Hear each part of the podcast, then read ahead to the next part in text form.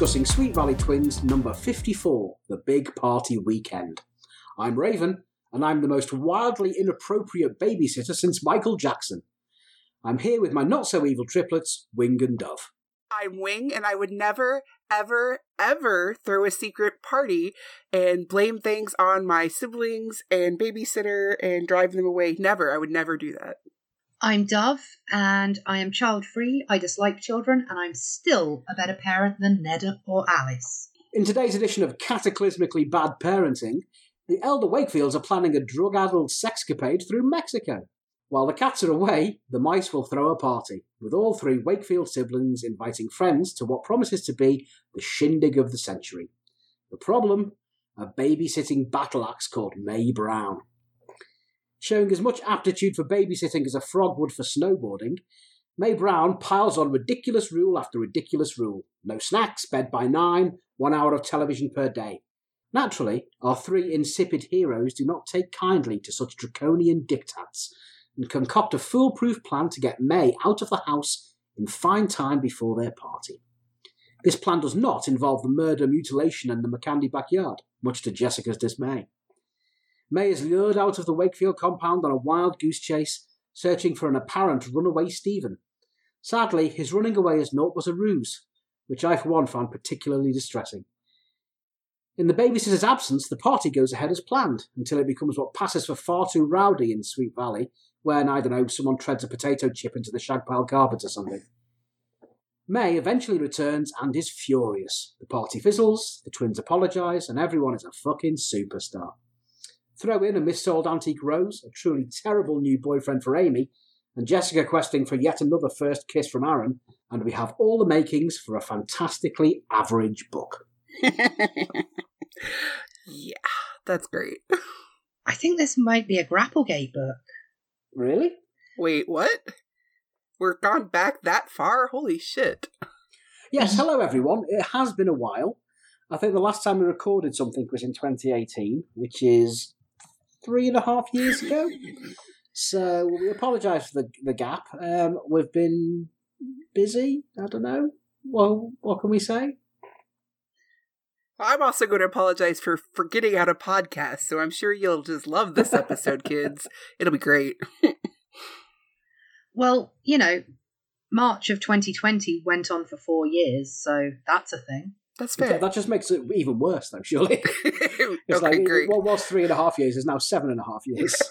well, to be fair, I do like that meme that was like, I've lived in so many decades, you know, the 80s, 90s, 2000s, 2010s. Yeah. March. 2020 March. so we've got anywhere from three years to, you know, a lifetime between recordings, depending on how you're counting. That's true. We've gone between we've gone from three three normal years of, of missed missed recordings to three normal years and one year of entirely existential dread. we couldn't get it, we couldn't escape from. Excellent. So, what did everyone think about this book? If we can cast our minds back to the heady pre-pandemic days when we read it. Uh, that would be July of 2018, listeners. That that's how long ago it was since this recap. So yeah, we were all so young and innocent back then. well, uh, I actually read this when I was like 12 or 13, so um, you know, I actually have nostalgic feels for this. That's good. Obviously, I did not, having never read any of them ever. So I feel like I disliked this more when I read it back then, and now I am less annoyed with it. Uh, that is exactly my my um, thoughts on it as well. I think context is everything. I feel like the Nightmare Mansion has set a new low, and anything that isn't that is A plus material. Yeah, I mean, I will say that spoilers uh, for the listeners. Well, yes, hopefully you'll sort of know where we're up to with our recaps and we're on book 100 and X, shall we say. So this is a full, what, 50 odd books further on from, from where we are now. And a lot of those, shall we say, have done wonders to drag the bell curve of, uh, the bell curve of uh, opportunity down. And it's, there's been some bad books. There's been some very bad books as the series has progressed. So looking back at this one now, I think at the time I enjoyed it when I read it. Didn't enjoy it so much when I recapped it But now we're podcasting it, I think I probably would have enjoyed it a bit more. I do think it's the context a lot, both in the fact that everything's, at least for me, everything's a little bit less enjoyable right now because of what's going on around us. But also, yeah, there have been several years worth of much, much worse in the books. And especially lately, I haven't liked most of the books we've done. So while I found this boring before, uh, now I'm just like, eh, it could be so much worse, especially when it comes to Steven being involved with things. But also, the recaps are always, I always enjoy your guys' recaps more than I enjoy the books themselves. So I know that that's kind of colored it too if we've already done the recap and and then at this point since we're so far away gone back to the recap i'm always more positive towards the books because you guys even when you hate the books and and it's all anger and snark it, the recap makes me like the books better than reading them does always well my feeling like looking back on it now because as everyone says two years worth of books um is that at least something is happening you know yes yeah mm, yeah, I, yeah. I, mean at the time we're recording this we have just uh, written recaps for pumpkin fever and sisters at war and the other one about arguing and is that what it's called yeah I yes. even i can't remember arguing. blimey whoever, whoever came up with that title was dialing it in maybe they went on to title all the friends episodes they've all been dialing in anymore yeah but it's so nice to have a story that isn't set around the Wakefield's dining table. No, you're right. Hmm. Stuff happens. The Wakefields fuck off to Mexico, and you know, Jessica wants to throw a party. Steven wants to throw a party. Elizabeth wants to be a saint and do nothing wrong ever. And you're like, yay, things are happening. It's not another book about how the twins can't get along for some binary reason. Right. And it's like, it's not like these books ever had really in depth plots, though I, I, guess occasionally some of the special editions or mysteries or whatever, any of those, sometimes those are more, a little bit more complex plots. But it's not like it, the books ever had really complex plots, but it does feel like, in looking back at this, there's action and it's not like the more recent books are just sitting around and talking, but it's more like there's a paragraph worth of plot that's spread out over the entirety of the book. Even a paragraph worth of plot that covers all of the plot lines, even if you have A, B, C, D, whatever. Whereas in this, there's at least it's a story. There's at least an outline of a story here, and things happen in that story. And even if they gloss over a lot of the actual repercussions. So this one doesn't as bad as I thought I remembered. In the later books, it's there is no plot. It's just they don't like each other and then that's repeated for however many pages. I liked uh, the fact that you know the antique rose that gets sold at the garage sale that is actually mentioned in the sagas, and um, it does actually go back to it belonged to Alice Larson, who Alice Wakefield is named after, and also the rose was mentioned in the Magic Christmas, uh, where Jessica gave Elizabeth a pin that looked like it because it was so important to the family, and it's just like, look, continuity. What's that doing here? Um, I I think that for all the talk of the fact that this doesn't, the, the later books don't do anything, I think that's a little bit unfair because there are plenty of books that have done things, just not very well to a certain extent. For example, I mean, there's books in which everybody in Sweet Valley goes on a boat and then ends up on a desert island. That's um, fair. Even even the Nightmare Mansion books, which were awful, awful, awful books, but at least they had they they were they were apart. They were the twins are babysitting at a spooky place, and there is a there is a story. It wasn't a story that was four books worth of stuff, but there was an actual story. And if you look back at some of the earlier books, I'm going to mention Ithig, for example. that was very much this is a tiny paragraph of plot that we're just going to spread thinly like margarine over this book. So I think throughout the run there have been books that are nothing but talking heads and arguing. But throughout the run there have also been books which are at their core there is a story. That's true. I do think again my perspective of this is being colored by the last couple books we've recapped in 2021 haven't really felt like there's been a ton of plot to them. But you are right. There were things that were happening, whether the story was told well or not. There have been books where things happen. In you talking about how there is a plot in this one, it did.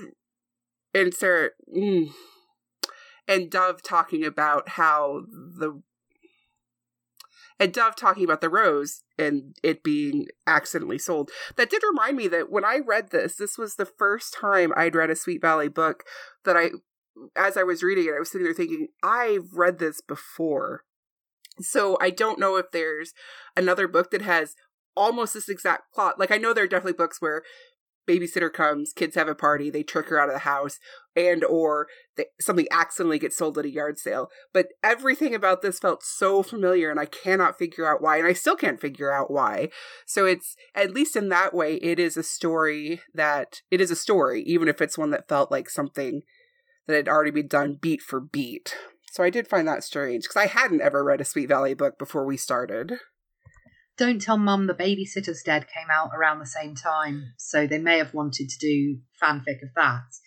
That's but with fair. Raven, uh, with Raven bringing up uh, the Nightmare Mansion series, does anyone find it a little bit strange that the Wakefields needed to leave their kids with a babysitter, but then, like 50 books later, they not only didn't care that their kids were staying in a house overnight, they didn't even know where the house was.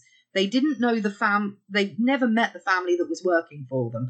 They didn't even know the name of the family. They didn't know the, the address. And also, their kids were responsible for other kids. And Steven was terrorizing them. It's like excellent, consistent parenting. and also to continue that little um, thing on. And when Alice did find out what house it was, and she knew it was exactly the house of her horror from when she was a kid, she didn't go, "Kids, pack your bags, we're going home. You're never going there again." She was just like, "Okay, that's fine," and you know what I mean? Just, just awful. Yeah, you kids can go in that house, but not me. But I suppose we should talk about this book. And uh, something I noticed on the reread was that May Brown, babysitter extraordinaire, was uh, recommended by the Morris family. And we didn't pick up on this in the recap, and we should have.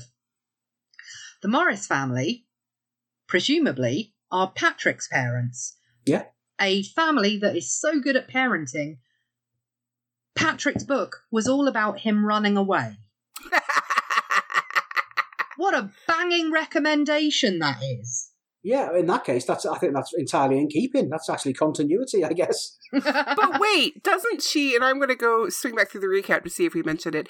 Didn't uh, she, the babysitter, talk about how she hadn't babysat for older kids in a long time?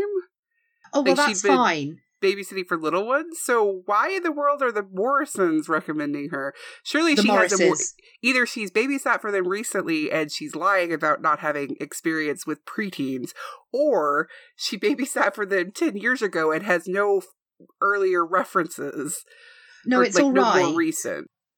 because in the book that Raven is recapping right now, uh, what's it called? The Boyfriend Game. The boyfriend game. Yeah, Patrick all of a sudden has younger brothers and sisters that he never had up until that point. So I guess they exist now, but they didn't when he ran away. So that's nice. You know what? I still have questions, but I'm gonna let it go. I'm gonna say Sweet Valley Logic and let that go. Yeah, that's about right. That's about right. the other day I was explaining um, wrestling to a non-wrestling fan, and I used the whole um, Lacey Evans turned evil because she lost a karaoke contest, and then she attacked Charlotte Flair, who wasn't who she lost the contest to, and then she got pregnant by Charlotte Flair's dad. And I said, wrestling means never having to say no seriously, and I feel like Sweet Valley is probably in the same arena. Uh, so one of the things that kind of drives this, uh, Jessica side, part of why she wants to have this party so badly. I mean, a obviously to show off her popularity and the unicorns and all that, but she wants her first kiss with Aaron. At this point, how many first kisses has she already had? to be fair, this will be her first first kiss with Aaron. It's not her first kiss Is because really? Josh Angler's already kissed her, But we are going. Right. Is this her first Aaron This- kiss? yeah. Okay. They've only been together like a couple of uh, books. Okay, but a couple of books could cover, you know, a week and it could cover 13 years. So it doesn't. That means nothing. We've had like 10 Christmases. Does it actually state that this is her first kiss with Aaron that she's gone? Is that something that is very much stated, or is it is it presented as this is her first kiss? I can't remember. It is presented as if this is her first kiss. Um, can someone look up whether the slime that ate Sweet Valley comes before or after this? I think it comes before this. I thought it was the one before it because in the slime that ate Sweet Valley, Jessica didn't want her quotes first kiss to happen on stage, and she retconned Yes. the Josh Angler thing uh, with yeah with her own Yeah. internal logic, which was that Josh kissed her, and she accepted the kiss, but she didn't kiss back, and so her first kiss is going to be one where she is like an active participant rather than someone it just happens to. But it, it, it is actually specified in the Slime Ate Sweet Valley that she doesn't count the Josh one anymore because she didn't kiss back. You know what? For all that we make fun of uh, double dipping plots and stuff like that, that's actually very realistic Jessica logic. like, I absolutely could see her be like, nope, that wasn't my first kiss. I want a different first kiss. Is that the only first kiss that she's had before this book? Unless she kissed someone in the specials, yes. I mean, I don't think she did. I think her late her the rest of her first kisses sort of like happen in the specials. And what what happens in the specials stay in the specials. Yeah. pretty much. Because I mean, there is actually a special one called Jessica's First Kiss, which is obvious bollocks. That when was that? Was that that's much It later? is. isn't It was. It was. Like this yeah, year, it was only a couple of months ago. Yeah. But um, Yeah. you know, by the time we get to that, she's kissed Rick Hunter in The Middle School Gets Married. Um, she's kissed. I don't know, someone else. Oh, she's kissed uh, Bruce Patman in The Great Boyfriend Switch. How many Peters has she kissed? None. Those are for Mary and Mandy. Like, unless you've got an M Ah. name, you can't kiss a Peter. How Okay. do you just know all this? Like, not only how many kisses, but you can tell us where they happened. This is mind blowing. Seriously, I read the I read these when I was a tween and I didn't have many friends. Okay, I reread The Babysitter's Club a billion times, including as an adult, and I still could not cite what book shit happened in like that, much less this is how many first kisses she's had. That's amazing. I'm so impressed. I'm sure if you read a series and, for example, Babysitter's Club, if Kristy learned to drive and then a couple of books later she didn't have her driving license and she passed her test again, and then a couple of books later she passed her driving test again, you would start getting pissed off and be like, how many fucking times is Kristy going to pass her test? I know she's only 12, it's a bad example, but just. No, it's a great example, but at the same time, it is a great example because yes, I would remember we've had her take her test 10 times, but I would not be able to tell you, oh, well, she took it this time with this person in this book. No, I would, I no, I could not tell you that. So I am so impressed by how your brain works. I think this also goes into the um, into what we've been discussing about the double dipping plots. In uh, the book that I'm recapping, recapping at the moment, um, which is the Great Boy, uh, no, is the the boyfriend game. Um, it is a lead up to a Valentine's Day dance, and as part of the recap, I've worked out and went back and revisited and worked out that this is the fourth Valentine's Day that they've had since the beginning of the series. And series. you guys they're all thought I was year at school. mad for the tagging system that I demanded we implement. No, I did not. I just thought it was complicated. And what we were saying before is that we think that the books later on have got a um, worse and worse because they are just double dipping the plots and using the same stuff as we've had. But in a way, that is not that is the fault of the book series as a whole, not necessarily the strength of the books that have come later. Because the first time we read, for example, a Valentine's Day thing, we're like, oh, cool, it's Valentine's Day. By the time we read the fourth one, we're like, fucking hell, it's Valentine's Day every week in this place. Whereas the fourth book could be a demonstrably better book than the first Valentine's book, but we've just seen it so many times before. That's a good point. So, so when we are saying, "Oh, this is just another book about Jessica and, and Liz arguing," or "This is another New Girl book," And it's like, yeah, it is. And we are jaded because we've read them all. But it's not necessarily the later books that are worse than the first books in that. I don't That's think this series is designed, and likewise, all of the spin offs, I don't think you're supposed to read all the books.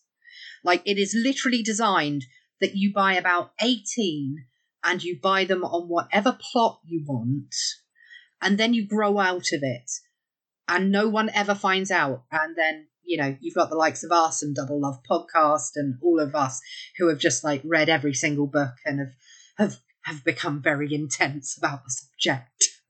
Well, that is kind of the structure of this type of series. Obviously, it's not just the Sweet Valley at all various levels, from kids on up through whatever Sweet Life.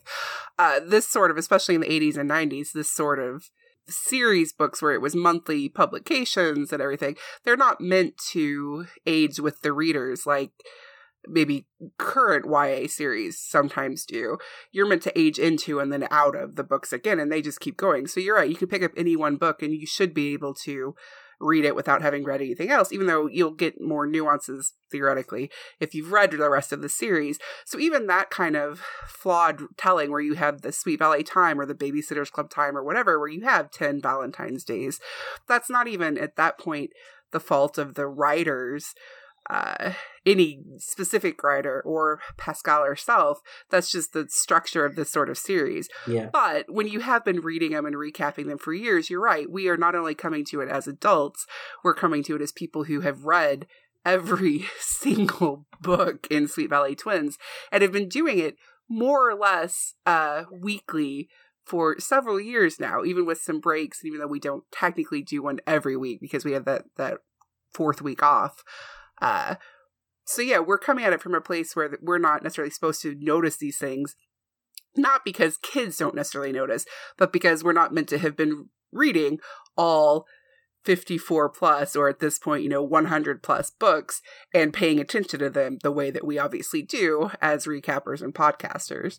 So in a lot of ways what we bring to it what we bring to it as adults and what we bring to it in just the act of what we're doing, we do look at them in a way that would show more of the flaws. Uh, but that doesn't make it less frustrating. So I can see both sides on that. Actually, while we're talking about how many books we've read, I would like to reveal something. We are very, very close to the end of the series. And so I've decided that you two need to pass a quiz in order to graduate from Sweet Valley Twins. So when we get to the end, I will be assigning you to a quiz.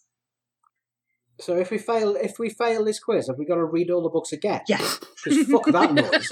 well, listeners, it's been wonderful with you, but I'm never passing this quiz, and so I will not be moving on with the rest of the class. to be fair, this is a great get out clause if if like if you've been listening to like all the people who comment just going Wing and Raven are gonna hate Sweet Valley High. I'm giving you Oh, an yeah. out, guys. but I'm clearly not going to give up. But also, yes, I so appreciate how everyone is just determined to keep telling us how much we're going to hate it. There's no way to go into it uninfluenced at this point. yeah. Okay, shall we bring it back to the book? yeah, I was just I thinking that. One thing I thought was strange, like within without trying to compare it to other books within the book itself, this idea that they keep bringing the high schoolers and the middle schoolers together. Like both, obviously, the twins and then Steven, they want to have two separate parties here. They both sets want to have a party, but they decide to combine it because uh, you know, high school boys will make it cooler from Jessica's perspective. And obviously, we've seen the high school boys, you know, wanting to hook up with the middle schoolers. So I guess from their perspective, it just adds more potential hookups. But it's such a weird concept to me to have these sixth graders and freshmen plus hanging out together that's it's not a ton of years separating them but it's enough that it's weird that this continues to be something that's normalized in these books Uh, it is odd that. I mean, it it sounds to me, or it it feels to me that it was set up by, more through necessity than anything else. In that the house is empty, we all Mhm. want a party.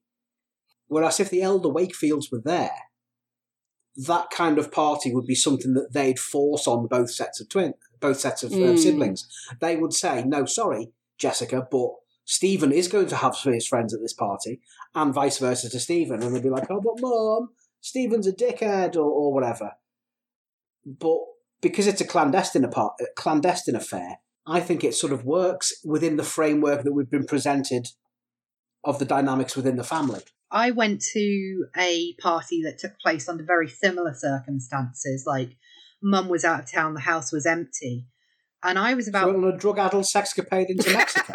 no, she wasn't the type. I think it was one of those boring work conferences where you make ah, I bridges out of loo rolls and, you know, yeah, you go yeah, around the there. circle going, Hi, my name is Susan, and today I learned that I'm best friends with all of you. You know, creepy shit. Um, Yeah. But I was 14 at the time, and their much older brother, who was at university or just about to go to university, also wanted a party. So we had this very awkward setup where there was about 12 14 year olds and three 20 year olds at the party and it was it was weird and it was also That's some U tree shit going on there. it, yeah it actually was because like apparently one of them start wanted to date one of my friends and he was like yeah I- i'll wait until you're 16 so i don't get arrested and we being idiots and not fully understanding the situa- situation just went oh, how romantic Yeah. he'll yeah, wait for you that. it's like no that's that's hideous but it's horrifying. you know, even socially, it was weird because like we were 14 and we thought we were super mature, much the way, you know, Jessica does. But also, if there are three 20 year olds outside having a cigarette and you go out for a cigarette, it is really intimidating. You can't go and join them. In fact, you just go, actually, I didn't want a cigarette and go back inside. I'll So- wait till they're done. Yeah, I, I want to smoke with other 14 year olds. So, uh, I always keep trying to age them up in my head just because of how long we've gone. The twins are still technically twelve, right? Mhm. Yes, Okay, and Steven's what fifteen? 14. 14. Oh, Two so years it's only apart. two years. Okay, So he's basically the same age as Janet Howell because, as Oh God Why is always going on about, uh, they're the wrong age for sixth grade. They should be 11, shouldn't they, rather than 12, Yeah. based on when their birthday is because Oh God Why is very intense about this. Just ask her about it on Twitter and 50 messages will pop up. It's intense. It's cool. Can I ask a question? This might be my memory just playing tricks. And Have we had a book which when it's the twins' birthday? We haven't, no, uh, but they remedy, apparently they remedy that in Sweet Valley High. They have a lot of birthdays that year. Okay. Um, but I, I say yeah. They're saving up all the birthdays now, and then in the next series they're going to go from like fourteen to twenty-eight in the space of three books. sounds about right.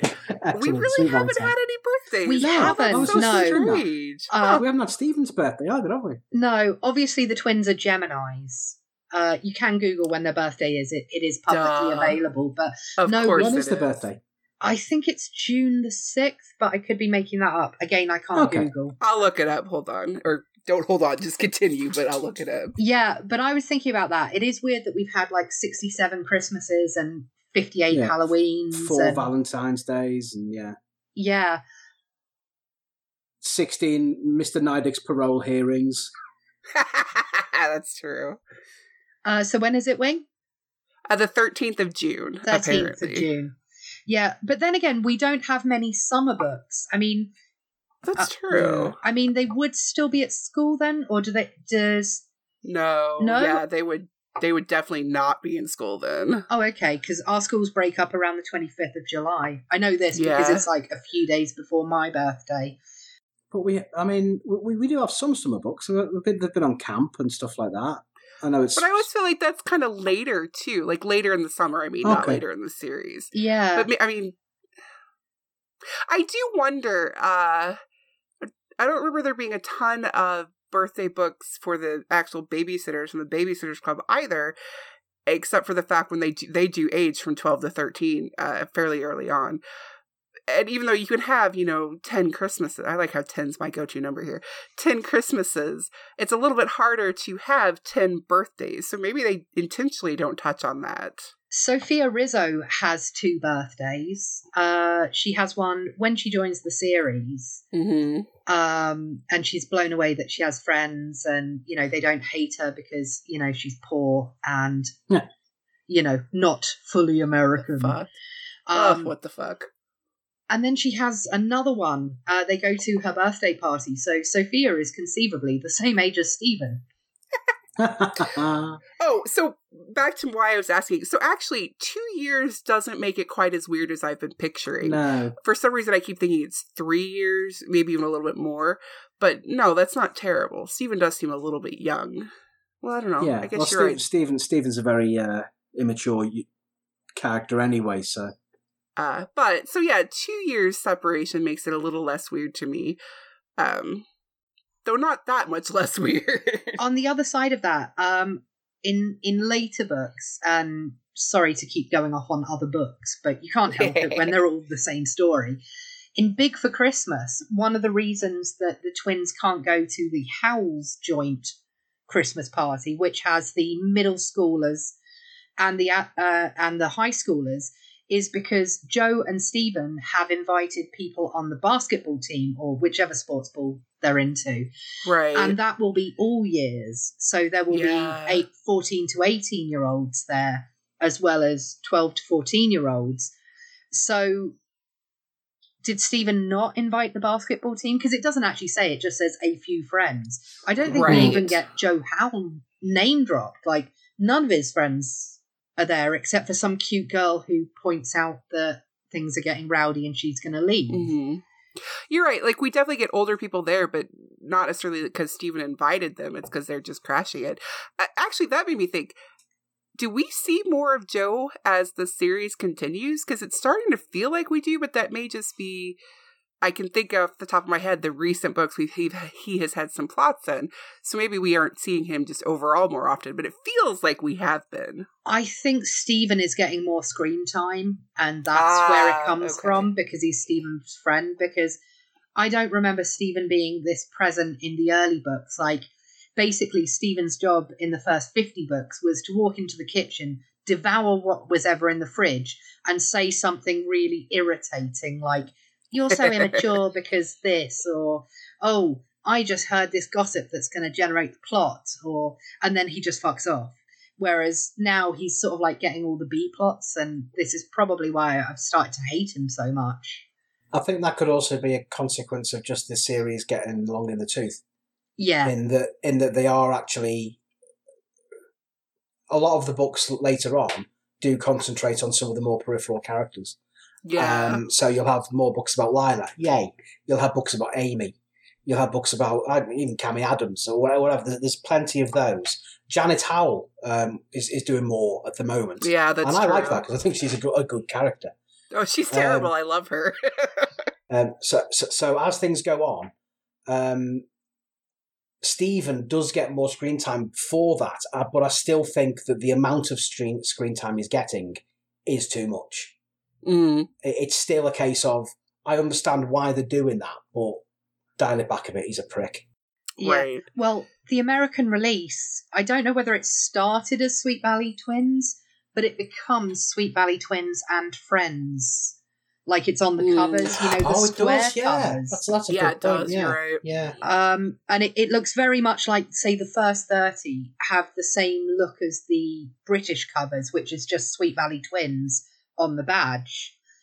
But when they go to the square covers with the with the full artwork, which I'm jealous of, it's Sweet Valley Twins and Friends on a completely different logo. So Mm.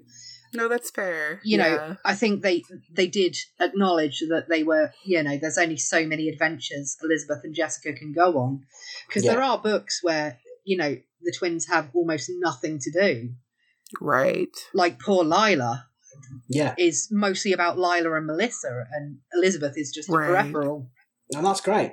It's interesting that they went from Sweet Valley High to Sweet Valley Twins anyway. They already had this much broader focus, or at least the potential to have a broader focus. I don't know how much broader the focus is, but based on just what people have said, I assume there's characters that aren't the twins that have a lot of terrible things happening to them, so there's focus there. But to go from something that's as broad as High back to Sweet Valley Twins, which at least implies that they'll be the center of everything, that was an interesting and kind of weird choice. I don't think it's weird at all. I think it's marketing genius because what they've done there is they've went right. We've got this entire series of Sweet Valley High. Now what we'll do is we'll create a, a lead-in series of Sweet Valley High called Sweet Valley Twins, and we'll get the kids that are a bit younger to read the Sweet Valley Twins books. So when they grow out of them, they'll go, oh, sweet, we'll go and read the Sweet Valley High books.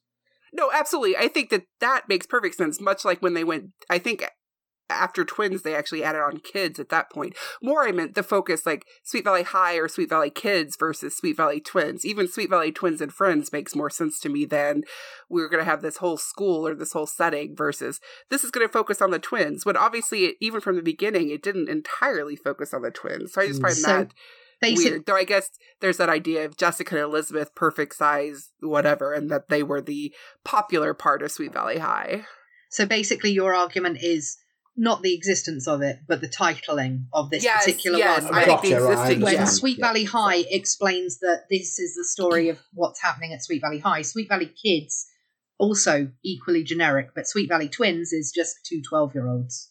Exactly. It's a weird focus, Yeah. especially coming from Mm. a broader one. Like going to get the younger group, yeah, that makes perfect sense. That was brilliant. That's money making right there. Just like having a, the like the unicorn club is coming up for us like switching to where that's the focus that's also brilliant clearly the unicorn club some of the best parts of sweet valley twins Yeah, It, it would have made more sense now, though. Like, if. Like if I was like releasing this set now and Sweet Valley High was doing well, I would totally call it Sweet Valley Twins because people would be googling twins at Sweet Valley. That's and it's fair, like, actually. oh, there's a younger series for my niece or whatever. But yeah, back in the day, pre Google, no sense at all. Well, that's not entirely true, actually. Now that you've said that, because you go and, yeah, you wouldn't have the Google search, but you go to the bookstore and are like, so and so loves Sweet Valley High. What can I get their sister? Or, My youngest daughter wants to read this book. My oldest daughter is what's like it. Uh, that they would still know. Yeah, but I mean, they, would, they wouldn't have to call it Sweet Valley Twins in that case. They could just call it Sweet Valley anything. Uh, the Right. bookstore clerk should be, oh, right, okay, here's another book, book series about Exactly. the same people. And I honestly don't know what they call it except for Sweet Valley Twins and Friends. Like Sweet Valley Sweet Middle Valley School Middle just doesn't School? ha- it doesn't really have the same ring as Sweet Valley No. High.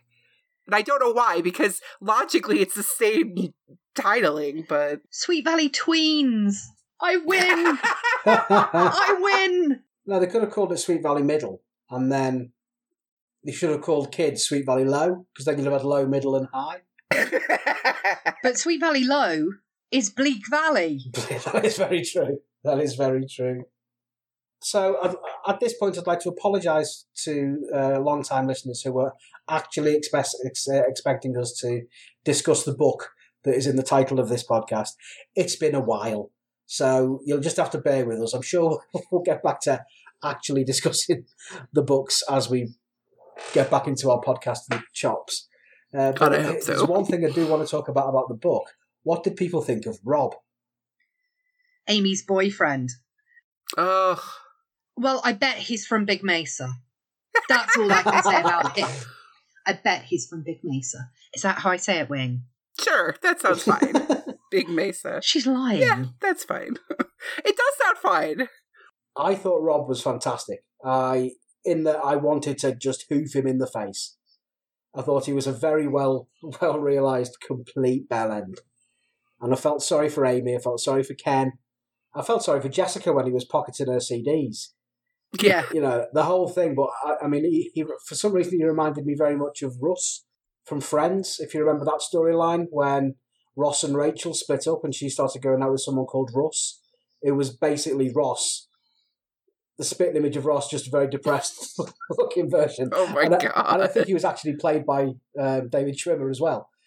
Um, oh, that's amazing. so that whole thing with with Amy saying, "Oh, I wanted a, I wanted a boyfriend that which which was it was more attentive," and Ken wouldn't couldn't do that for me, so I've got onto this new guy.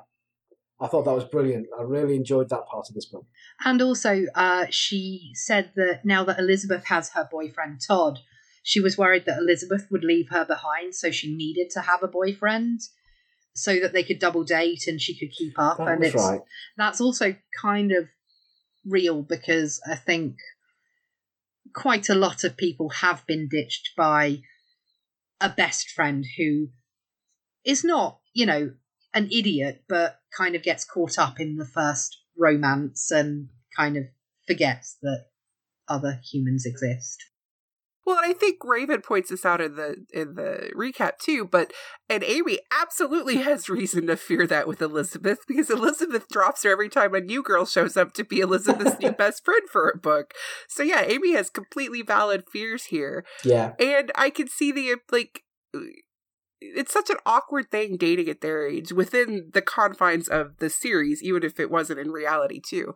Like they constantly talk about I don't know if I, they're my boyfriend or not, or are we friends, or you know, I expect this date to go this way, and then the boys show up with other boys, and so it is always awkward in Sweet Valley Twins when they're dating. And so I can definitely see her being like, no, I want this other thing, and, and Ken won't give it to me, and I need this. And then, you know, she just has terrible taste when she does this. Also, there's another continuity error that Rob brings up um, because he's slagging off someone's music taste, and and he's like, I like Johnny Gordon and the Waves, and Elizabeth is like, wow, how lame is that? Like that's the worst band ever. Elizabeth has met them and interviewed them and thinks they're lovely. I think Patrick might have played with them. Oh my god, amazing! Yeah. Wow. Yeah. And Maybe the only we're not reason meant to read all the books. We're definitely not meant to read all the Man shit going on there that you've got. Nice work. the only reason I know that, like, that was not in my head. I've not been saving that up for three years. I googled sure? it because I thought that sounds like you know how Johnny uh, Johnny Buck is Johnny Cash. I was like, Yeah. I can almost picture what that's named after, but I can't quite get it. So I figured if I just googled it, is your mind blown by the Johnny Wait, yeah, no, let's roll back here a minute. Johnny Buck. is named after Johnny Cash? So, are is it just that they're p- taking the name plays off of him, I think or is so. he supposed to be the Johnny Cash? Because if he's supposed to be the Johnny Cash of Sweet Valley Twins, motherfucking no, that is wrong. Not no. yeah, No. as if anyone in Sweet Valley walks the line. Um, Where was I going with this? Oh yeah. Um. So I actually googled it, and it brought back one of our fucking recaps. So, and then the next, uh, the next thing it brought up was One Bruce One, which is a live journal community that is still somehow staggering on, despite the fact that live journal sucks. Guys, if you want hosting, come to me. I'll sort it out. It's fine. Love to have you. I mean, there's also Um, Dreamwidth, but uh, yeah. Um. But yeah, all it brought back was recaps. Like ours was that's first. brilliant. proud. But yeah, good old Elizabeth. You know, this kind of on a meta level makes me think. So we talk a lot about continuity and lack of continuity specifically, Hmm.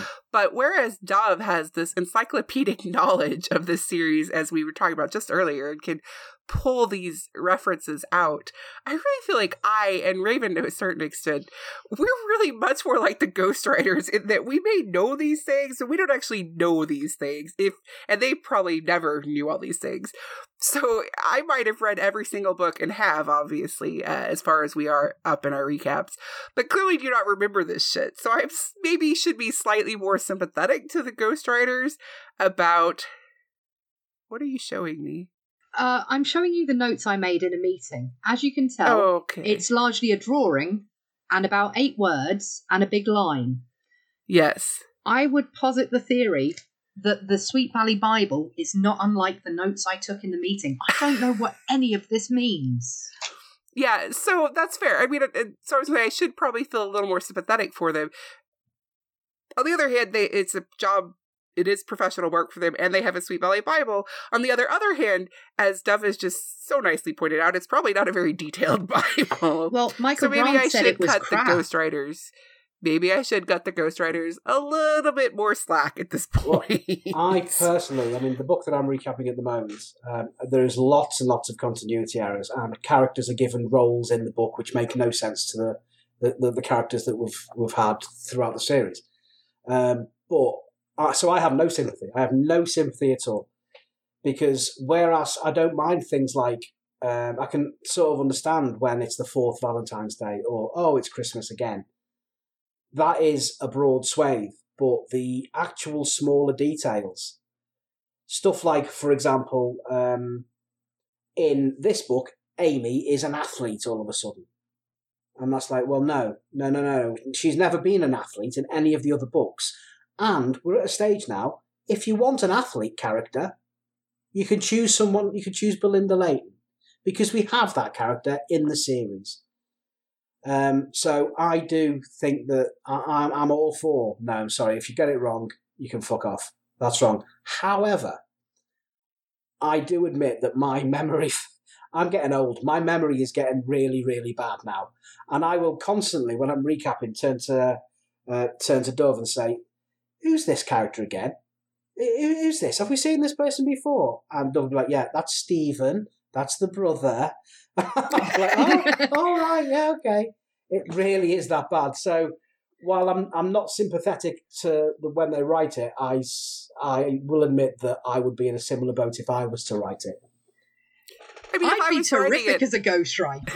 you would be an amazing ghostwriter. I would do the work uh, if I had to. But on the other hand, like the whole idea of this is that you don't. If the idea is that you don't have to have read everything else, then continuity being a focus is not necessarily important. Even in something like Amy is or is not an athlete. And listeners, I am heroically not diving into that argument that she's on the boosters. She is a fucking athlete. Not going to go down that side trade because we've done that too much this time. Yeah, that my, my But comment so- will make more sense if you when you read the the book that No, I'm, I'm sure. I'm sure, which is I'm doing after this uh, recording. So I do wonder when you come in. So if you come in and say in this book, the big party weekend that we're you know allegedly, Allegedly. talking about, uh, it, the the siblings, while there's some arguing in there, they really are a team. So if you read this book and this is your first introduction to Sweet Valley, and then you read a book where they're all they do is argue, or another one of the prank wars or something. And Dove, you read them out of order when you were younger, right? Like you didn't have all of them; you just read in different pieces. Is that correct? Um, largely, uh, I started Okay. off with. Uh, obviously, I'm not going through every one because, uh, but I started off with book three, and then I bought the bumper book which had the first four in it, and then I just kind of bought whatever seemed interesting at the time, and then a friend managed to buy the first 30 secondhand, and so I just borrowed from her. And eventually she got bored of that and sold them to me for 50 quid making a tidy fucking profit. 50 quid is a lot of pennies when you're 12 Yeah.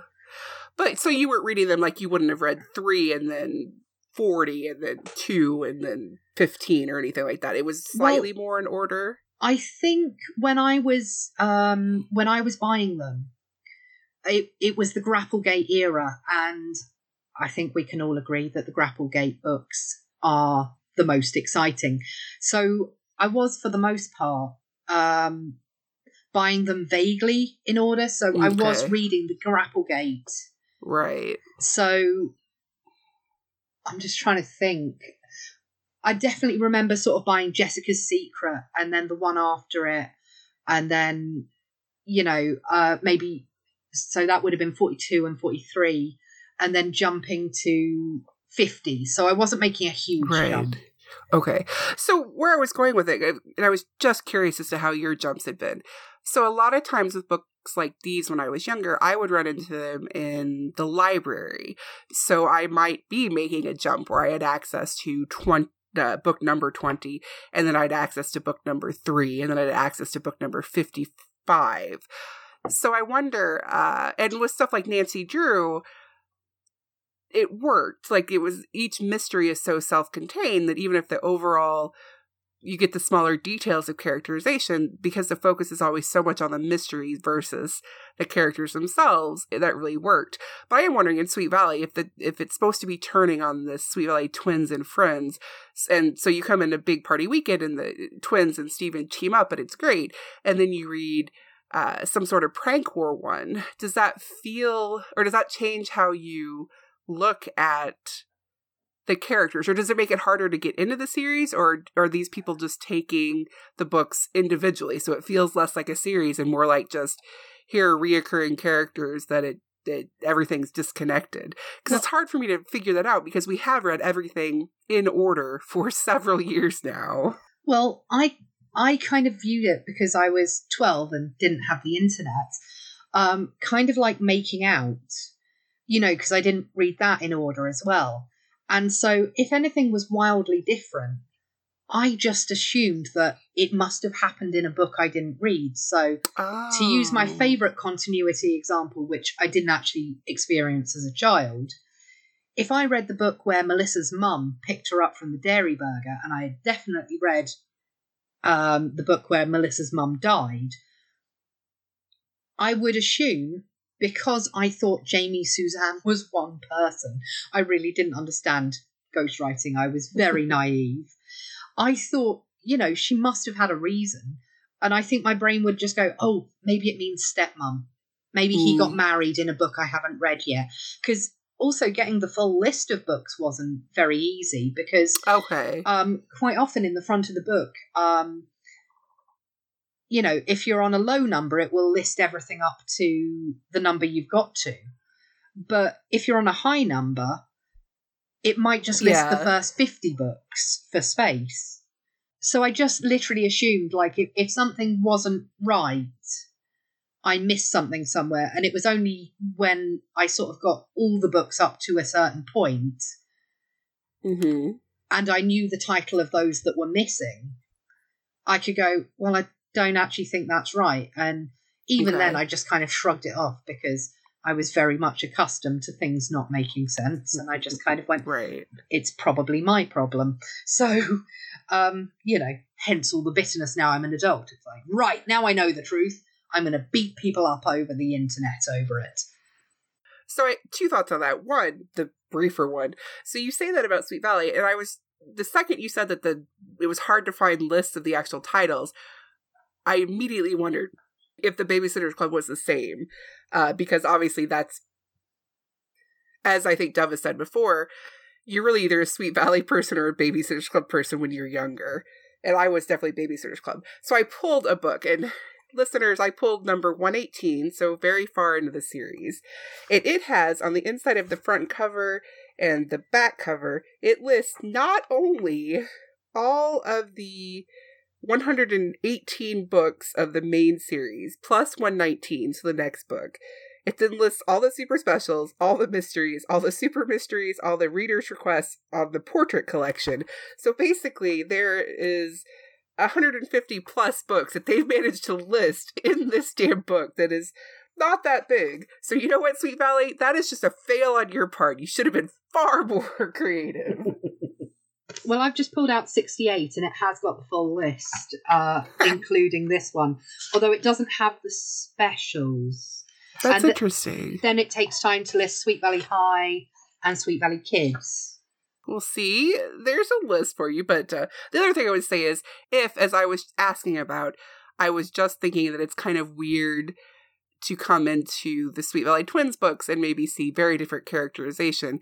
And then I can understand your idea that, oh, well, it must have happened in a book that I didn't read, which is totally fair. Doing that with making out would be such a weird thing because as we've been recapping it, it really has no individual book plot. Like it is really all one story that's just split across books. The very least, Sweet Valley Twins, like the party of this big party weekend takes place within this book.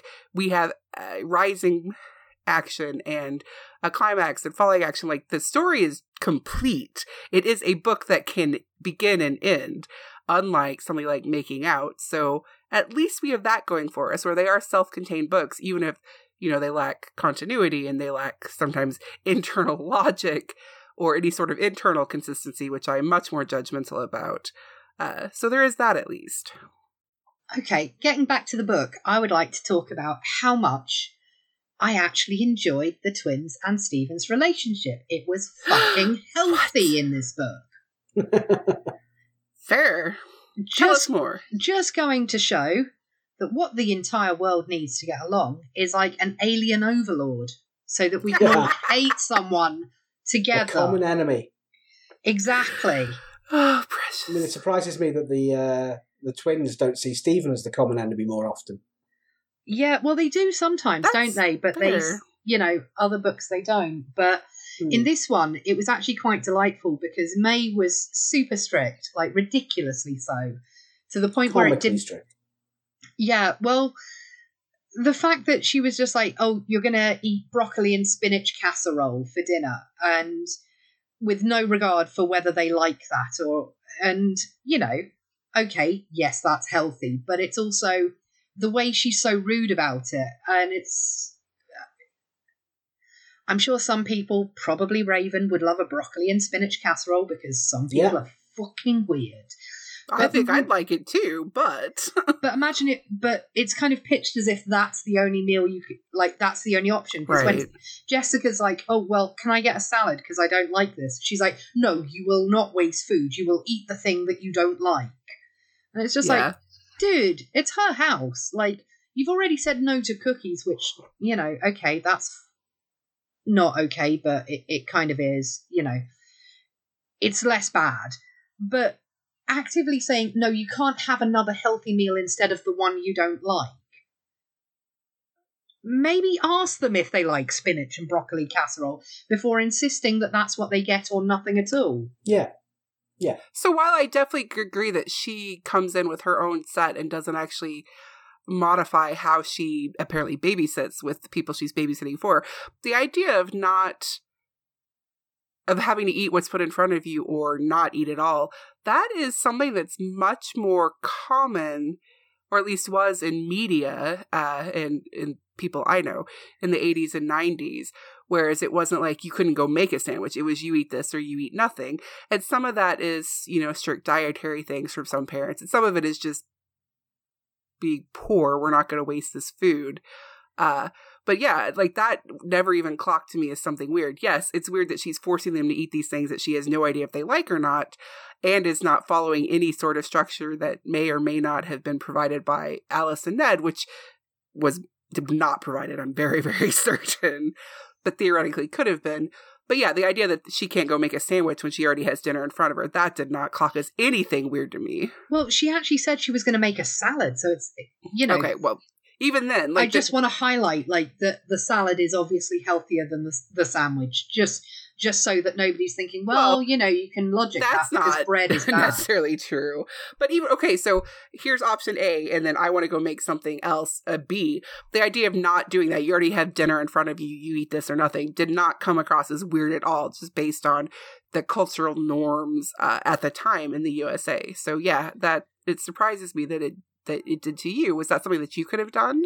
Well, I'd have been on a personal note if someone had attempted to babysit me at their age, which they didn't, as I've explained many times. I was left home alone. Um, but if they had, and if, for example, I was under the impression I was having spaghetti bolognese for dinner, and then someone spent my mum's money buying food I didn't like and made something I didn't like, and I said, Well, can I at least go make something I like? I'd be furious. I'd just be like, well, who the fuck are you? Like, my mum doesn't parent me. You're sure as hell not going to. And the twins are exactly the same. They're not parented. Why should they be parented now? Mm, that's i mean they're not actually parented as we look at them as readers but within the series they absolutely feel parented. In fact jessica often rails against the the quote unquote strict parenting they receive and they can't do stuff because of their youth. They think that they're parented. So that's uh doesn't actually work i don't think. May also had them getting up at 5.30 in the morning um, to do their homework because she was making them do chores when they got home. And I'm just like, who the fuck restructures a 12 year old's day like that? Like, you know, I can guarantee, having read a load of books, that even Elizabeth will begrudge getting up at 5.30 to do her homework. oh yeah But Jessica fair. won't even function. Like, let her do it at 8 p.m. She'll, she'll get it done if she's going to. Right, she's not. No, I think, and I think that's fair point. I don't think that coming in and and decrying this is what you have to eat because this is what I say is good for you is how to go about that. But yeah, just the concept of you're given something either by a parent or a babysitter or whatever. You're given food A, and then you you don't have a choice to go get food B. That didn't throw me at all. Yeah, her coming in and be like, no, no, you need structure. So here's what I'm going to do to you for the week or whatever I'm here because that's certainly going to change your life. That was weird. The whole thing with the you've got to eat what's put in front of you, or you eat nothing at all. Um, I think to me that it came across very much as a over the top, strict sort of uh, comedy response, comedy thing. It's it's been that that's the sort of thing that in reality or in the so we said the UK reality, isn't really used. Really? Other than in a, scene like this where you're showing somebody to be an absolute dominant, domineering prick. It's Huh. like you'll eat that or nothing at all. That is that's not a that's not a positive thing. That's not what a, a good parent will do to a wayward child. I'm doing air quotes there. That is it's it, it's it's viewed as far as I can tell, and as far as I can remember, as something that is the last resort of somebody who's at the end of their tether, if you like, with with an argumentative child. And it's not it's not viewed as the correct response to somebody not refusing to eat, to a child refusing to eat Right. and also with May being presented as she is, that that strictness with you will eat this broccoli casserole or you will eat nothing. The fact that it's broccoli and spinach is a pointer to us to make us think that her viewpoint is over the top and wrong. Because if she'd have just came and said, We're having meatloaf, and they'd have went, Oh, we don't like meatloaf, that would have put the onus on them liking something which is on the face of it, a perfectly good meal. Whereas broccoli and spinach are the comedy vegetables you that the kids don't eat. You know what I mean? Fair. No, that is fair. And I, looking at it like this, I can absolutely like in the context of everything else she's doing. I think you're right. I can see how they're using that as this writing her up as this over the top person. But yeah, I would never would have thought that. Uh, just that on its own. I wanted to put in that, um, you know, Raven and I both didn't grow up in an abundance of wealth either, but the Wakefields are quite privileged, and that's sort of my viewpoint. Like Hmm. they have that luxury of if like of going, no, I'm not eating that. I'm going to bin it. You know, um, because my mum did say things like, if you if you're not eating that, then you're not eating anything. But she would also let me leave bits like it was more a case of no this is what i've made for dinner i'm not making anything else and you're not going to have a snack afterwards. Like there is nothing wrong with boiled potatoes because when i was a kid i had a real beef with boiled potatoes. I didn't like the skin. Someone told me if you ate the skin you got cancer and then my dad got cancer. So um you know th- there was a correlation in in my stupid brain and i was not liking them and so i would just not eat the boiled potatoes. Uh, but I'd eat whatever else was on my plate. And if I said I was hungry later, she'd be like, "Well, you should have had the potato, shouldn't you?" And that's not like you know, for all that my mother has not done great, that's perfectly fine. And also, she didn't know that I was scared of eating the skin because I might get cancer. How could she know? But how is that different from this idea that okay, so I've made you casserole, uh, you have to eat it, you don't get to make a salad, versus you don't. I've made this, and you don't have to eat the potatoes, but you also can't go make a salad or have a snack or something. How is that different? What I'm saying is, they had more money. They have Right. that luxury. Whereas it was more a case of my mum was like, you know, Mm. this is this is what I've budgeted, this is what I've made for tea. I'm sure Craig's mum was pragmatically the same. I will say now, um, eating at my at my house was never a problem. I I I am a gourmand. I will literally eat whatever you put in front of me.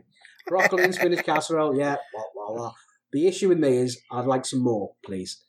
We haven't got any more. You know, it's like uh, yes, there's nothing else to eat, and so you're not eating anything. That's that was rather than the other way. Fair around enough. it, I mean, there was nothing I wouldn't try, and there's nothing to a certain extent that I don't like. Um, but on the other hand, the other side of it would go shopping with me mum, and I'd be like, "Oh, mum, um, can we have some?" Uh, You know, she'd she'd be doing the big shop for the week, and how that affect how uh, the shall we say lack of wealth affected me was that I'd say to me mum, "Oh, mum, yogurts, ski strawberry yogurts, I really like them. Can we get some yogurts?" And my mum would go, "No, we're not getting any of them." And I'd say, "Oh, why not?" And she'd say, "Because you'd eat them." And I'm like, "Yeah, we we can't get them. You're just going to eat them." I'm like, I mean, yeah, yes. that's the point, mother. Yes. Now, what she meant um, was that we'd go home, and that evening I would sit and eat four yogurts. Ah, you know what I, see, mean? I see, that's what she meant. But it always made me laugh that it was like, you can't have that. You're going to eat that. Yes, mother. It's food. What, what else would I do with that? um, so yeah. So we, we, the problem that we had now is as we came at it from the other side, shall we say? Right. I, and I get that. Uh, going back to Dove's point of view on the Wakefields have more money, but that's I mean the poorness was just one side of that. Uh, of the you know eat whatever's put in front of you. Another big thing you heard a lot at the time was there are kids starving in Kids Africa, Africa. India, or Africa, Africa. or spinach casserole. So you eat what's in front of you, and and then there's there's different from that. Like you eat only what I've made. I'm not making it. That not being ideal parenting at the time in the UK is interesting to me because over here at the time, uh, at least where I grew up and, and most of the places I'd been, which was most of the US at that point, I had traveled a lot thanks to my father's job. Uh, the idea if, if you were making separate meals or letting your kids go choose to eat something else than what you made that was seen as very lax improper parenting like kind of that the kids were all over them or you can't control your kids or you know the mom that gives in and makes you know five different meals and then that compared to uh, you eat what I give you versus you eat and you eat everything on the plate because you can't waste it. And that often was tied to to the wealth of the family because Ostrich grew up also very very poor uh, when he was younger. And that's the thing that he still struggles with today that idea that he has to eat everything that's put in front of him whether he likes it or not uh, whether he's full or not. So it's i guess these things you know stick with us. And i love how and i think i've said this in earlier podcasts which at this point would be several years ago so it doesn't matter. I love how our different perspectives uh, and where we come from out of our childhood it impacts what we bring to this. Because you say well her requiring them to eat this casserole is just a part of this over the top presentation of her as this terrible babysitter. And as soon as you say that i can see it. But at the time the stuff like switching their schedule and not allowing this or telling them that or refusing uh, the phone. All of that felt very over the top but the food there was like oh yeah no that's totally normal. And then hearing you guys talk about it I'm like oh right maybe that's not actually totally normal. This is a part of that she is the villain neon sign that they're flashing at us. So i do love when we kind of come at stuff from that perspective or different perspectives.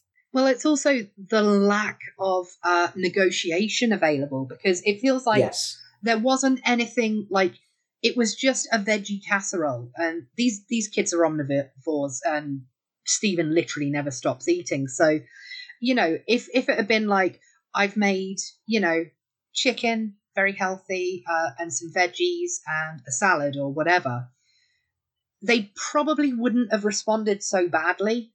But it's like you are just having uh, like a spinach casserole and um and it's the fact that like she didn't ask whether they like it and then just assumed that they were rude or badly brought up because they they weren't going to eat it. And it's there was no negotiation. It wasn't like oh okay you, don't like spinach. Because it's actually established that in middle school gets married that elizabeth hates spinach. Um so you know there was no negotiation at all. It was just like you eat this or the idea I that there you. should be negotiation Yeah. over food is I mean, so weird to to me what, just that um, as a concept like negotiating over food. As an adult yes i have things i won't eat uh, but yeah the idea of negotiating over food is kind of mind-blowing to me. I do have kind of a weird little side question.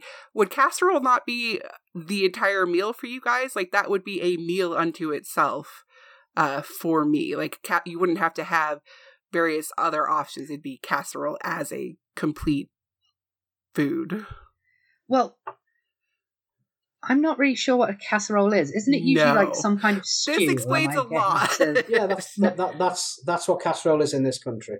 right, okay. Because, like, in the case of casserole, as I understand it, it's some kind of stew, and usually it has a meat or a meat substitute, um, as well as veggies, you know, so that there's various Yeah. textures and flavors. And the idea that this is nothing but spinach and broccoli doesn't give it a Ah. lot of range of taste. It's very much No, uh, Iron so a soup. casserole is more like. So I'm going to say it, it would be more like something that you would call a pasta bake, maybe. And so you, it does tend to have meat in it a lot of places, but vegetarian casseroles uh, are a thing too. So you'd have the spinach and the broccoli, but you'd also generally have cheese or some sort of cheese substitute, though at this point in time, and the book's published, probably cheese. Uh, other vegetables, maybe some cream of broccoli or various uh, that, that kind of cream of soup style things to it. Often a potato, like hash browns, you see a lot of them, or tater tots in it. And then usually something over the top that will give it kind of a crunchy crust. So it is not just, you know, this soup broccoli and spinach so that actually makes a lot more sense to me if if you're picturing something that's very much just maybe would be a side otherwise yeah, because that's how I was sort of like viewing it. Like, because Mm. no meat was mentioned. So I'm like, is this just, just, because I could understand that. If I came home from school and someone was like, yeah, here's some iron soup, enjoy that. I'd be, fair enough on that that actually yeah makes a lot more sense to me now oh, so we've just had a big argument over the cultural misunderstanding of what a casserole is. well no i still think that the I still like the conversation about what cultural norms are around food and everything. But yes, possibly this was all kicked off because our reactions were coming at it from different points because uh, we have different ideas of what a casserole is. Yes. I will say there is. I mean, going back to what I was saying about the the cultural norms, being you know the the the, the thing of well, you'll eat that or you'll eat nothing, um, being a sign of bad bad parenting. That is a little bit of an oversimplification on my part. I mean, there was a huge there was a huge drive. Um, I think this must have been the late nineties, where Gordon Ramsay was doing the "Let's feed kids properly." because there was um, he, he had a war against the Turkey Twizzler. No, that's um, it's not Gordon Ramsay. It's Jamie Oliver. Oh, beg your pardon. That was Jamie Oliver. Yes, yes, it was. Oh, yeah, let's go back. It, it wasn't. You're right. It was Jamie Oliver, the other odd celebrity chef, and that was a case of. Uh, it was a way to. There was a whole drive. What he was doing was trying to get schools to serve healthier meals, and also trying to educate parents to feed their kids healthy meals rather than convenience meals like turkey shapes, cut okay. up, you know, you know, chicken get, get nuggets and chips, chicken Fair. nuggets, Okay. you know, and stuff like that. And it was more teaching the parents to have the backbone, if you like, to say no to their kids who say, "All I want is a turkey twister," Okay. or "All I, all I want," because at the extreme of that, you do get kids who will eat nothing but hula hoops and beans. Absolutely. You know what I mean? You know what I mean? What you what all you will eat? I'll only eat this one thing. I'll eat I'll eat Pringles. I'm not eating anything else. And having the parents sort of acquiesce to that Uh, was seen as bad. It is bad.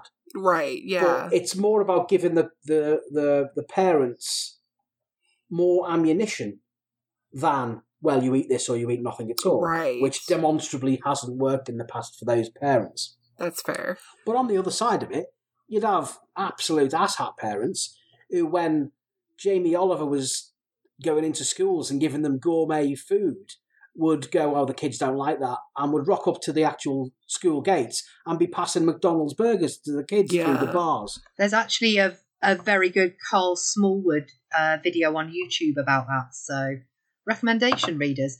And also, he notes in the beginning of the video that actually that was kind of a seminal moment for him because he didn't actually realize that turkey twizzlers were all that bad because he was, you know, young and he was like, Right. you know, not educated, and he actually did lose a significant amount of weight.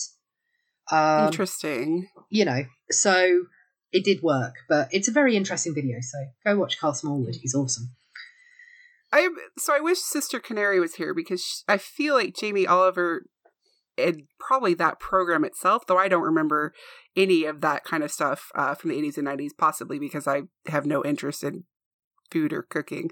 Uh, I feel like some of that led into some really uh, harmful fat shaming of children. I swear Sister Canary has talked about this before. I'm going to have to go back through that. That Uh, may that may well be the case. That may have been one of his, right. uh, shall we say, one of the um, one of the arrows in his armory for good or ill. I, don't- I don't want to put Um, judgment on on no, no. on that on, on, on that at all. But yeah, that may have been something. But that, there is a reason why Mark Lamarr refers to him as a fat-tongued cunt. So you know, yes, he's a prick. I don't like Jamie Oliver.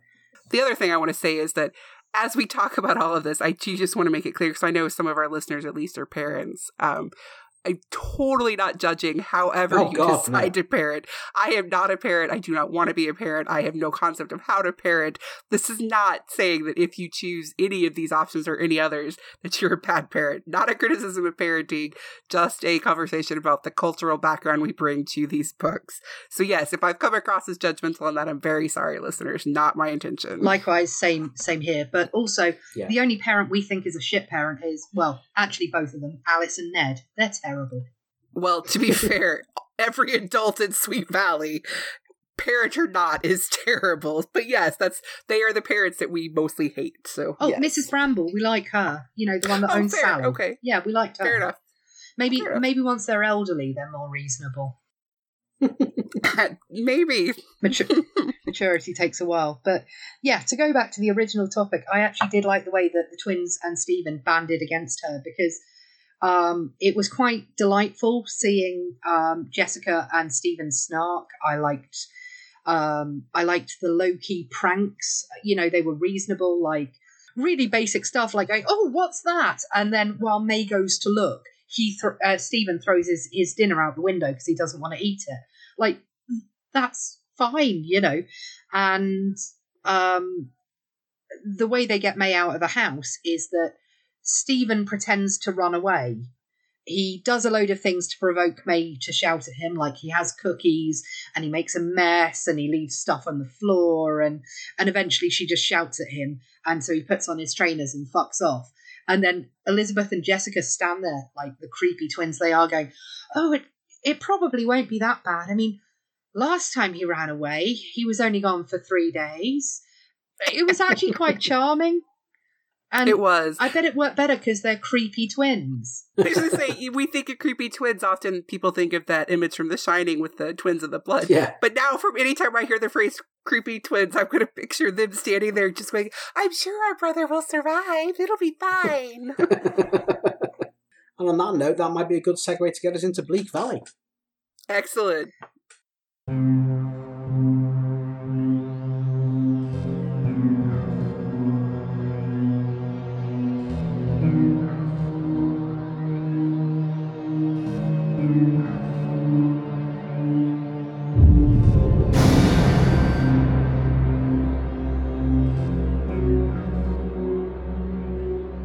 This is the bit I'm totally not prepped for.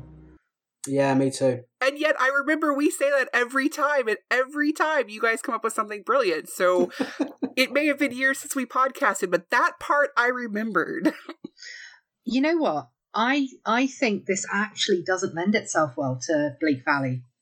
This is one of the few that doesn't. Because if Elizabeth is trapped in a cupboard, you know, not interacting with the world, and May is meant to be the enemy, then why isn't May worse? Because, you know, bleak Elizabeth's parents are not making her eat spinach and broccoli casserole. They're off their tits on meth. So, in the Bleak Valley that exists where Elizabeth is imagining what happens in Sweet Valley, yes, she is going through so much worse. But again, I can see this going to Bleak Valley because May gets a redemption arc. She starts out as this very controlling person who is is not only controlling the time and what she has to eat, what Elizabeth has to eat, and all of these things.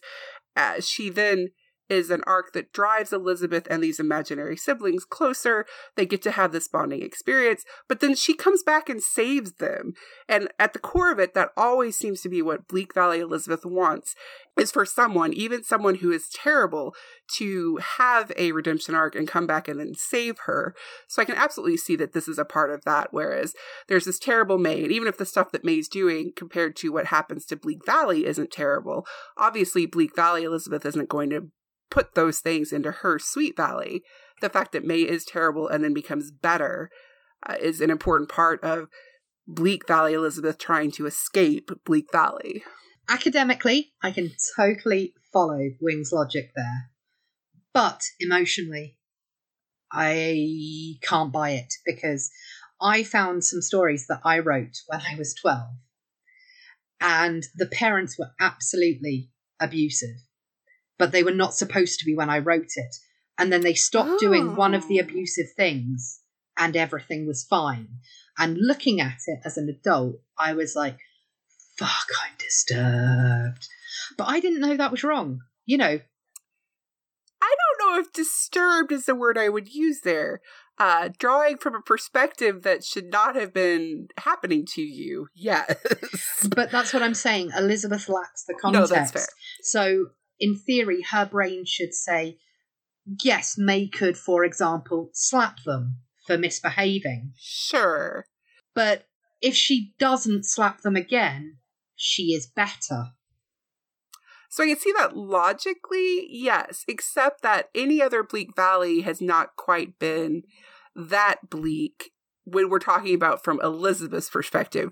We True. do tend to take it even bleaker with murder and drugs and etc. But to be fair, we do that with Sweet Valley too. but fair, I can see your perspective. Yes, but I am for uh for the moment happy to accept that as the theory that you're right, she does get a redemption arc, so Elizabeth wouldn't want to push her too far. So But I mean, it, it would make more sense for it to be darker. I mean, the redemption arc and the saving would be even more impactful if she had been darker, slapping them or locking them away or whatever. So I can see your point too that this could have been, I mean, within the Bleak Valley construct, this could have been a much darker story and probably should have been with Elizabeth writing it. Uh, and then the, the redemption arc does just feel a lot more, not earned, but a lot more powerful. But maybe she she saw it on TV. Uh, because that was quite a trope. I mean, I know she doesn't get to watch a lot of TV, but she's got to catch snippets here and there. And Right. there could well have been a an episode of something where there was a stern babysitter, especially if it was something like Boy Meets World, something very harmless. Right. Because even Mr. Feeney's a bit scary in Boy Meets World. Like when you're a child, his sternness comes across as, you know, I don't want to get on his bad side. So I maybe think I watched it at too old an age to really get that because I didn't watch it when it was first airing. So maybe yeah, I can see your point with that though. Yeah, so maybe she saw it on TV, like something very Boy Meets World esque, very light, that would have demonstrated like a bad babysitter that meant well rather than a genuinely bad human being in charge of children. Right.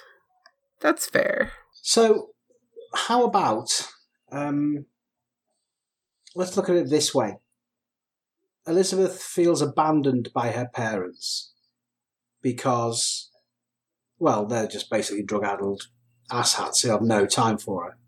So their non-appearance in this show, in this story, is very much her reaction to being abandoned. They've gone off to Mexico because they're no longer a part of her life. So the May Brown character could be someone that she's constructed as a surrogate parent who is there to save her Oh. and is offering things like spinach casserole and a structured time and an overabundance of control because that's what she craves. She, she she's she's got no interaction with anyone other than the parents being shitty to her.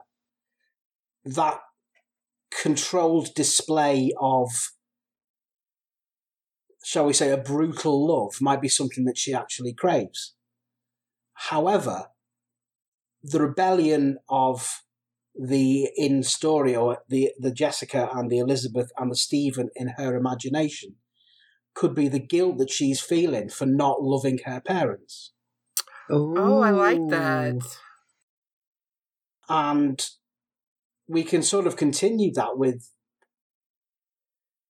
even with the subplots. The the rose could be her innocence. And Jessica sells that off. And it takes May to bring that to get it back. Hmm.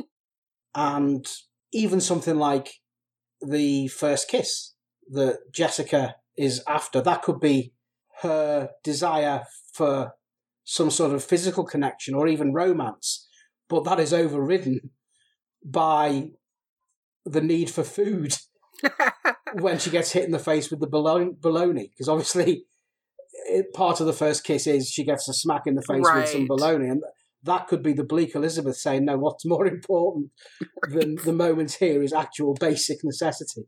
I need So- food. May's redemption arc could actually be a positive thing for her. In that, at the beginning of the story, May is presented to her as someone who will help her, but Mhm. she's rejecting that. But by the end of it, she's actually embracing that aspect of things. I like that a lot. That's well done. I'm not prepared. Completely off the top of my head. What can you say? yeah, well, you are good at that. Uh, so fair. I like this. Uh, I like the options we have for Bleak Valley here. I really like that idea that the loss of innocence and then innocence regained because that we could take that real fucking bleak in that uh, Alice and Ned have now started selling her to uh, fund their drug habits. well, I was thinking that Alice and Ned Wing, bloody hell. in Bleak Valley have actually fucked off to Mexico to drug m- mule. I mean, we all Oh, drunk- sure, uh, we all joke about the Sweet Valley version, but yeah, Bleak Valley, it's obvious. I also wondered if perhaps because we have speculated that Steven may exist, but he's much older, haven't we? Mm, yeah. Mhm. That he's supposed to check in, and he's brought his girlfriend, who's actually quite a nice girl. Because we've also Oh. speculated that Steven isn't actually the worst. right. He's just Hmm. not around. I know we've never really settled on whether or not he exists and all that kind of nonsense. But, you know, she could, you know, he could have one of those crunchy granola type uh, yoga girlfriends it- from, you know, college or, well, maybe community college. I, I, or even just Mhm. having met her because they're in California. That's a valid point. Yeah, maybe they work together, like smoothie shop or something. and you know, she's actually the influence, but again, to to borrow heavily from Raven, she actually rejects it because you're not my mum. Right. Mm, yeah. I like that. Okay, so suitably bleak there. Yeah. Yes. Okay, well, all that remains is for us to rate this book. So we have five ratings. We have stupendous, we have good, we have meh, we have bad, and we have kill it with fire. So, uh, Dove, what did you think of this book? I'm actually going to be generous about this. Maybe because we've been away for a while, maybe just because it's one of my nostalgic books, but I'm going to give this a good. It's not stupendous, but it's better than meh. And I did actually appreciate when I came to reread it that Steven wasn't being creepy. And sometimes the little things make a, a lot of difference. And I actually kind of like the way that the siblings all work together and you know, it it didn't suck. And at this, you know, at the point where we are in actually physically writing the recaps, didn't suck is almost at stupendous levels. So, you know, it's it's like a unicorn. You don't see one very often outside of Sweet Valley Middle, Yes, obviously. it's Sweet Valley. Unicorn Club. Yeah, so I'm giving it a good. Fantastic, excellent. Thank you very much. Wing? I'm gonna give it a meh. In that it's fine. I'm gonna treat meh as fine this time, which I know I don't always do. Uh, in the reading back through the recap, my response then was like, "It was fine. It was just boring," and I like it more now than I did then. But I, it's still just middle of the road. Like it was fine. uh, I enjoyed in discussing it again, I did enjoy how the siblings banded together, especially having read future books where Steven has become this this thing that we all mostly hate. It was nice to see back here where he wasn't like that. But the story itself was eh, it was fine. Uh, I'm going to wax and wane on this one a little bit. I think I'm going to give it a good overall, but I'm going to give it a low good because we used to do that, didn't we? we used to We Yeah. did, yeah, absolutely. Yeah. Yeah, so I'm going to give it a low good. I think that I've enjoyed podcasting it a lot. I enjoyed recapping it more than I think I enjoyed reading it back in the day. Fair. And obviously, we haven't podcasted for two and a half years. So maybe the good rating is slightly inflated because I've enjoyed this process more than I've enjoyed the actual book itself. But let's be positive for once and let's go for good. By the time we get to the books we're on now, then this is a shining example of a great piece of work. True. Fair enough. I think we're actually, by the time we get to Nightmare Mansion, we're going to need to invent a new category. I don't know. I have not gotten to use Kill It with Fire nearly enough, so perhaps it will be fine. Yeah, I can imagine there's going to be a lot more flames in the future. Oh, I'm looking forward to that. Yeah. In a certain extent. Okay, that about wraps everything up for this week. Uh, thank you very much for listening. Um, if you're an, an old fan, thank you for coming back after a two and a half year hiatus. If you're a new fan, fantastic. Go and listen to the back catalogue, and the future catalogue will be along very, very soon. So I'm Raven. It's been fun, and thank you. See you guys. Yes, thank you. You've been listening to the Sweet Valley Online podcast on Book 54, The Big Party Weekend, recorded on the 18th of April 2021. You can access all our past recaps and podcasts at sweetvalley.online, a member of nostalgicbookshelf.com. Check us out on facebook.com forward slash Sweet Valley Online. Our music is supplied by Stuart Taylor. You can be contacted at taylorstewart602 at gmail.com for all your own musical needs. You can be found on Twitter under Sweet Valley underscore, Devil's Elbow Pod, and Bookshelf underscore Raven. Next week, we'll be talking about Sweet Valley Twins Super Edition number 4, The Unicorns Go Hawaiian. Be sure to join us then. Until next time, may your second first kiss remain uninterrupted by flying baloney to the face.